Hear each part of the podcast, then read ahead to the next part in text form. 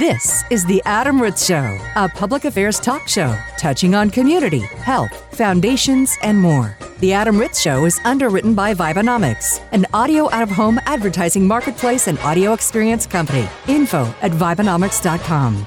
And now, from the Vibenomics studios, please welcome your public affairs radio host, Adam Ritz. And welcome to the show. My name is Adam Ritz, and Jay Baker is a good friend of mine, and he's a wonderful broadcaster, and he's on the telephone with me. Hey, Jay, how are you?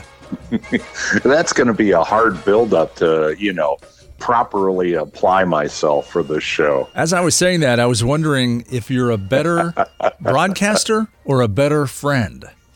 And well, while we I are, appreciate you even checking into that. Thank you. You know, we've known each other for decades and we are friends. I think you're a better broadcaster than you are a friend. well, I'm not sure if that's good, but thank you. No, I appreciate it. We've talked about today. We've uh, we've been through so many things, and I do appreciate it. Yeah, you and I have been very fortunate to be broadcast partners for the length of time that we have. Yeah, well, I appreciate all that you do for the show. It's a public affairs show. We like to touch on public affairs and community service, uh, giving back, foundation, and charity work. And we uh, want to start today with a tip of the hat, as they say, to Christopher Cross, um, one of the faces on Mount Yachtmore. Uh, I'm gonna I'm gonna put my captain's hat on here for just a second. Uh, I know Jay, you you know I'm a a big fan of the genre of yacht rock. Oh, um, yes. And uh, I actually have another radio show called Yacht Rock Radio. You can learn about it if you want at yachtrockradio.com, airing uh, in about 98 radio stations coast to coast every weekend. And some of the time, you know, when, when I see some of these yacht rock artists doing some foundation work, I like to bring it over to the public affairs world and talk about it here. So Christopher Cross just played a concert in New York earlier this month that raised money for cancer. And I, you know, a lot of these guys, Christopher Cross included, they give their time quite a bit to do free shows. Um, you know, their time is uh, valuable, and there's a lot of people pulling uh, them in all kind of directions, and they, you know, there's just not enough time in the day to do every single benefit concert. So don't be surprised if you uh, text or call Christopher Cross and ask him to play your concert for free for charity uh, if he's not going to have time to do so, because he does enough of that, uh, a lot of it already, uh, including this one. This was called the Nearness of You concert. It also starred Elvis Costello. Are you, you're a big Costello fan, aren't you? Oh, absolutely. I feel like he's immensely talented. So, yes. I had um, a boss once who was still one of my dear friends uh, and it was his favorite artist, Elvis Costello, and I always f- found that interesting because. Oh, I, I, I, don't disagree. I know. I mean, I, it's easy. I yeah, know. A cu- yeah. I know a couple of his songs, um, a couple, and I, mean, I, don't even know if I can name them right now. But if you played them for me, I'd know them, and I can maybe sing along with the chorus. Um, but the, you know, it's just odd to me that uh, with all the bands that have existed in uh, rock and rock and roll history that uh, your favorite artist would be Elvis Costello. I always found that interesting. But anyway, Elvis and Christopher Cross, uh, Branford Marsalis, who's a big name in the world of jazz. Yes. Um, them, along with some other people in the New York area, played a show on the campus of Columbia University. And uh, all the proceeds went to the Columbia University Herbert Irving Comprehensive Cancer Center for research and awareness. So, you know, we've talked about this uh, too much, really. And in a, I'm going to mention it again right now. Anytime you have a chance to see a show or a concert or go to an event for pure entertainment value, and your the cost of your ticket is going to go to charity, that is just the ultimate win-win. I mean, you were going to go see a concert anyway. How right. great is it that your money is now going to go to cancer research? So, if you're if you're at the age now where you're wondering how you can give back um, and maybe you don't have a ton of money to just give to cancer. Well, if you if you put a little effort into research and finding concerts in your area or events, um, silent auctions, dinner events, golf outings, there are things happening in your community that you would probably like to do anyway. That you could budget for your entertainment dollar and the price of admission will go to a, a, very legitimate foundation or charity. So this is a great example of that happening. That's not the last time I'll mention that on this show. We'll probably talk about it again next week. no, I'm with you. I agree 1000%. And uh, it's worth looking into because we're heading back into that concert season. I think this year, Adam, uh, just aside, outside of, you know, public service, I think the concert season this year is going to be pretty amazing. There's been some uh, great shows announced. Uh, I know in the world of yacht rock, they just announced Christopher Cross and Toto are playing some shows yes. this year together. I'd love to see that show. Yeah, um, and I saw that Toto and Journey were going to do some shows. They, have been Did touring. I see that? Yep, yeah. Toto and Journey have been touring quite a bit. I know uh, Melissa asked me last night if we could go see Pearl Jam. and uh, I said, "Well, I tell you what, I'll if you buy the tickets, I'll drive." because last summer's Pearl Jam tickets were like fifteen hundred dollars each. Yeah, I, I really believe funny. that they were like incredible. I think I read it like the like the tickets behind the the pillar that's holding up the roof uh, right. Uh, at the amphitheater. Those tickets behind the pillar were six hundred dollars. so you can hear them, but you're looking at a pillar. Yeah. Well, that was funny you said that because, yes, sprawled on the couch last night, Mrs. B reported there was a concert she definitely wanted to see. And then when she saw the ticket prices, she said, uh, I'll wait for the book. I, which was her sarcastic way of saying, yes, unfortunately, it was just out of the question. You know how that goes with these prices. Well, you can support local music uh, and save some money by uh, looking for a venue in town with maybe a band that uh, not quite so popular. Uh, and then that way you can support the arts. Well, that's what I told Mrs. B. I said, let's find a, a concert that, uh, you know, supports a charity and we'll go from there. Uh, looking into some cool stuff that's happening this week. As you know, we're in the aftermath of the Super Bowl. Uh, the NFL really enjoyed their stay in Las Vegas.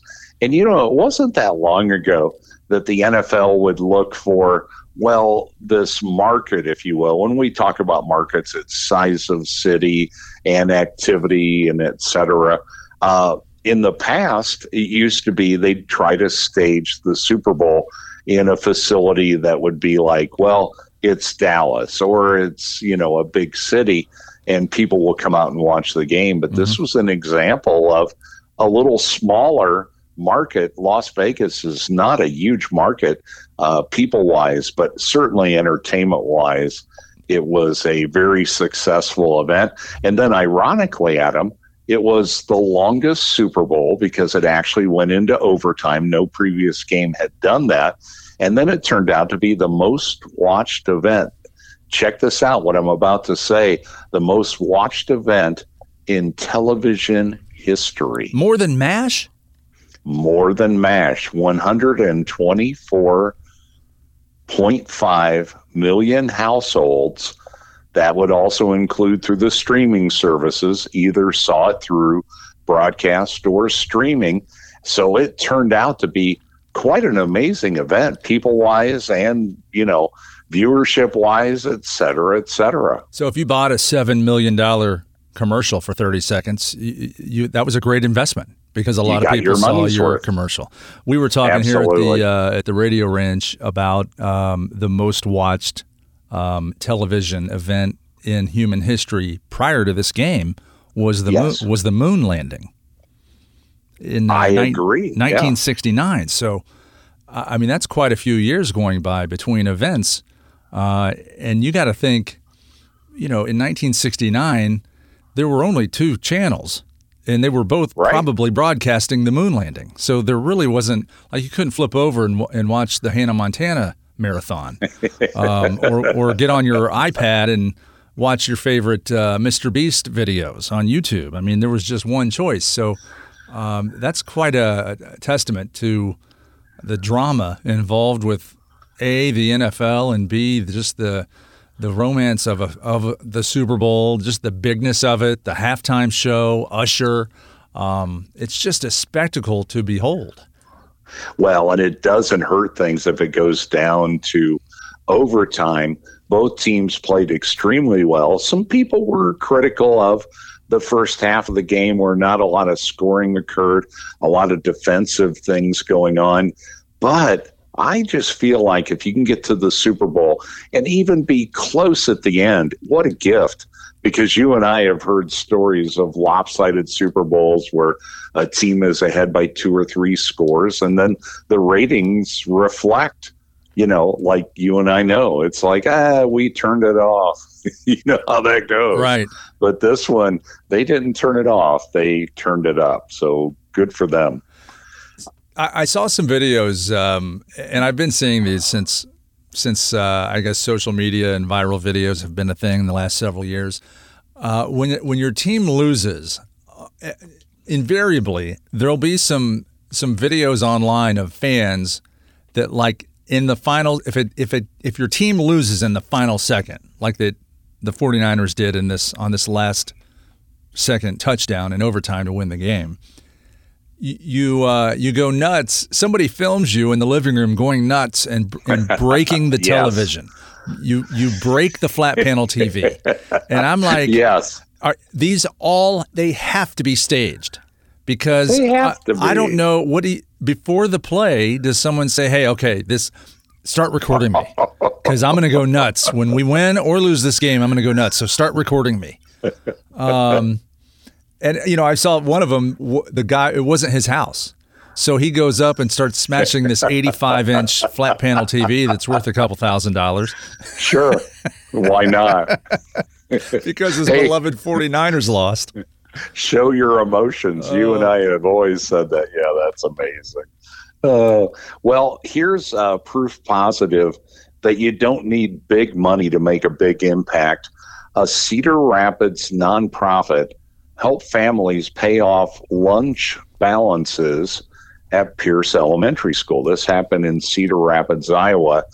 Cedar Rapids police officers were at the school to present a check worth $1,900 that covered the cost of all past due lunch fees. The money was raised by the Cedar Rapids Police Protective Charity, a nonprofit that coordinates events and provides financial assistance for youth in Cedar Rapids. So here's an example of how $1,900 really touched a lot of lives. Yeah, I can recall when my uh, daughters, who are now full grown adults, when they were in elementary school, you had to keep that lunch balance afloat. Uh, it wasn't like when uh, you and I were in school and you actually just had a, a pocket full of nickels, dimes, and quarters to buy right. lunch. Like you actually had to have a digital bank account uh, for your kids. So I can imagine the stress of knowing there's no money in that lunch bank account for your child or a negative account, a negative balance. So, man, that's awesome that they came through. And like you said, it doesn't have to be a million dollar charity to touch lives. That's fantastic. Yeah. And, you know, we have chatted before. You know, we live in a nation where not everybody's on the same page. And a number of communities have said, yes, whatever it takes, let's provide free lunches and or assisted lunches for elementary school students. But obviously in cedar rapids iowa that idea has not caught up just yet. And it was nice to see the police charity step forward. Plus you and i know it's uh, it makes the police look good in in a time period where I don't know about you, Adam, but that's probably the toughest job out there is being a police officer right now. It's not a job uh, I would want. Uh, I know the numbers are down. There are early retirements, and some some good cops are. It's just a tough gig to have um, with PR and just the way some people feel about the police. So yeah, any anytime you can do some some good in your community to earn the trust of the citizens, that's a fantastic story. Absolutely. Here's another great story out of Rochester, New York. Uh, a pair of owners of a local McDonald's uh, franchise, Mary and Tim Potter, were awarded for their commitment uh, for their uh, for charity work during the month of December. Uh, this particular couple owns 13 McDonald's restaurants in the greater Rochester area, and they helped raise a lot of money for the Ronald McDonald House. Uh, they actually conducted, uh, they called it the Ray uh, Roundup Challenge. And you probably have seen this, heard this. You're in the drive through of your favorite restaurant and your bill comes to, let's say, mm, 892 and they say, would you like to round up for charity? And in this particular case, the roundup went to the Ronald McDonald House. And they they raised so much money that uh, McDonald's corporate ha- has recognized them with an award and recognition. Yes, uh, during the month of December, this particular couple with their 13 restaurants raised two thousand six hundred and thirty-five dollars, but overall, the entire city of Rochester raised just shy of twenty thousand dollars for Ronald McDonald House. That's fantastic, and I'm wondering how much um, overcompensation for having the last name Potter because of Mr. Potter in Bedford Falls in yes. It's a Wonderful Life. If It he's is, like yes. if he just gets a bunch of you know, he's getting smack talk from the people of Bedford Falls saying, Mr. Potter, you own all these McDonald's and you never give back. And he's like, I'll show you I'm no Mr. Potter. I will show you. But no, that's great news. And as we know, the Ronald McDonald House does provide housing for families who have children that uh, have to spend the evening or even an extended length of time at pediatric hospitals. And you and I have been fortunate enough to live in a community where we have a very large pediatric hospital and we understand how important the Ronald McDonald House charity is. Without question. Congratulations, Mary and Tim Potter, holding the Potter name in high regard. Absolutely. You may or may not have seen this. I thought this was an interesting story and sort of a eye opener for everyone. Uh, this goes back to uh, a celebrity, and we'll just mention her name because she freely participated in this story. But I don't know if you saw this, but Alyssa Milano had a request, and she posted that request on Twitter, which is now known as X. Yeah. Late last month, she asked fans to donate to a fundraiser for a trip to her son's baseball team. She linked to a GoFundMe page, which was created, and it was seeking $10,000. Yeah. Alyssa Milano, who was uh, the young lady on Who's the Boss and uh, has had uh, quite a career as an adult as well. And she's a pretty outspoken uh, activist. Uh, and I did see this story that she posted that. A lot of people gave her a lot of grief. Well, that's kind of why I brought it up. We live in a new era where obviously people, you know, freely share information. They were not happy with Alyssa Milano asking for help for her son's baseball team. Now, you know, you and I, Adam, we may or may not have the I don't know, funding net worth of an Alyssa Milano. But I guess if you and I had asked for help with a, a baseball team, uh, we might have had a little more favorable audience. But as you said, people went kind of crazy against Melissa or uh, against Al- Alyssa. Sorry, Alyssa. Al- Alyssa. There we go. Alyssa. Don't, yeah, don't, uh, don't hit next No. before saying the name properly. Uh, but it is interesting. She was not the first celebrity to get backlash for requesting donations.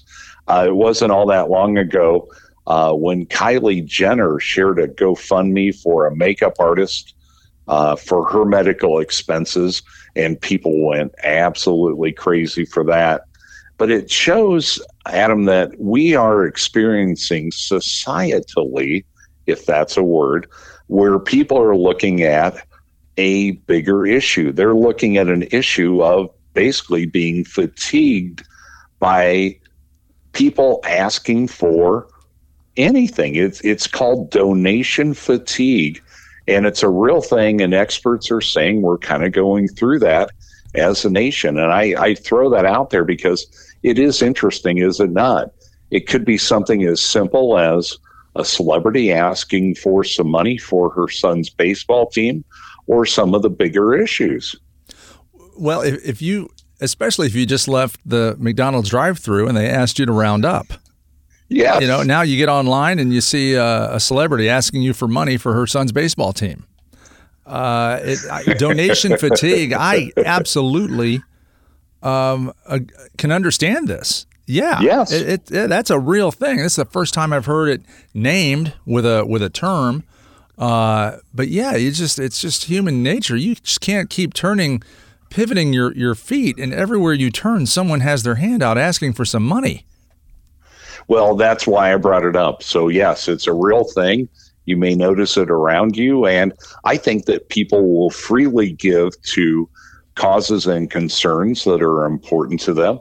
But some of those causes and concerns, you hit the wall and you go, hey, I'm sorry, my kids play baseball too. I'm not gonna I'm not gonna pay a celebrity to have their kid go on a baseball trip. And while I feel bad, but I just thought that was so interesting that that's actually attributed to now a phenomena that we're all going through. So you did not give to the Alyssa Milano um, GoFundMe for her son's baseball Sadly, team. I did not. However, I do have to laugh.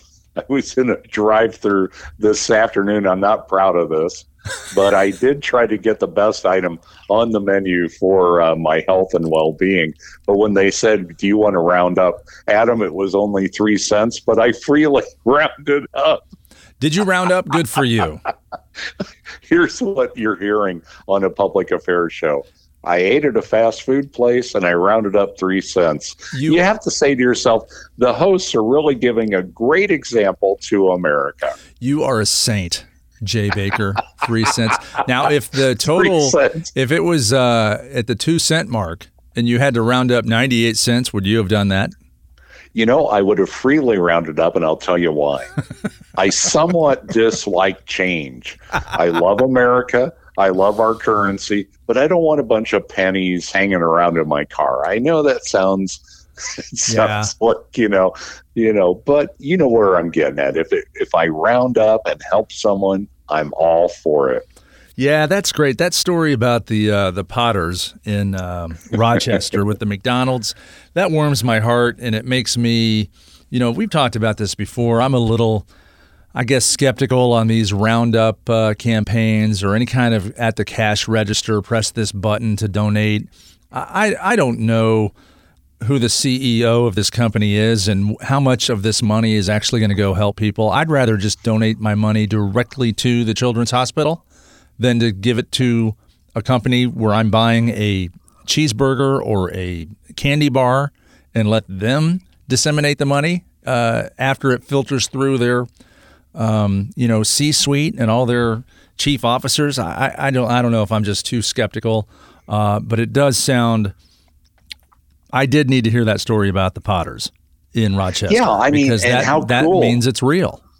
And how cool is it if you take all the McDonald's franchises in the greater Rochester area the Potters owned 13 of them, but there were probably over 20 total that raised money for this. Mm-hmm. And they ended up raising $20,000.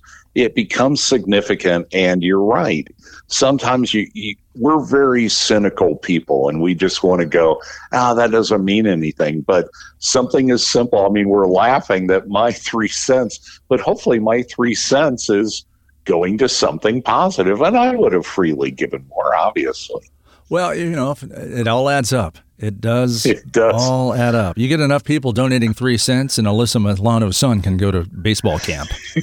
well, and I don't want to mention the uh, place that I went to, but it, there was a bean burrito involved. But I'll leave it at that okay. as a loving tribute to the guy that helps produce the show. Uh, here's something that probably won't surprise anyone because we just came off the holiday buying season, but there is some now real concern about American credit card debt. Have you heard about this? Well, I, I have real concern about Adam Ritz's credit card debt. uh, I don't know about the rest of the country. Well, it's uh, we keep topping ourselves. Obviously, we've set some records, but uh, credit card debt has risen by another $50 billion in the fourth quarter of 2023, bringing it to a total of $1.13 trillion total in credit card debt for Americans. Gosh. I mean, that's an astounding number. I, I, need to round up at the cash register to pay off some of that debt. that's unbelievable. They may expect you, yes. The number of missed payments. Here's here's what is the real problem with this kind of debt. Uh, the number of missed payments on credit cards going up, increasing among all age groups with borrowers in their 30s missing payments at the fastest rates. So we're talking about young Americans who have racked up a lot of debt, and unfortunately, they are missing credit card payments. Mm-hmm. Yeah, and then once once a few months goes by, your minimum payment gets more, it doubles, it triples, and now you're just underwater.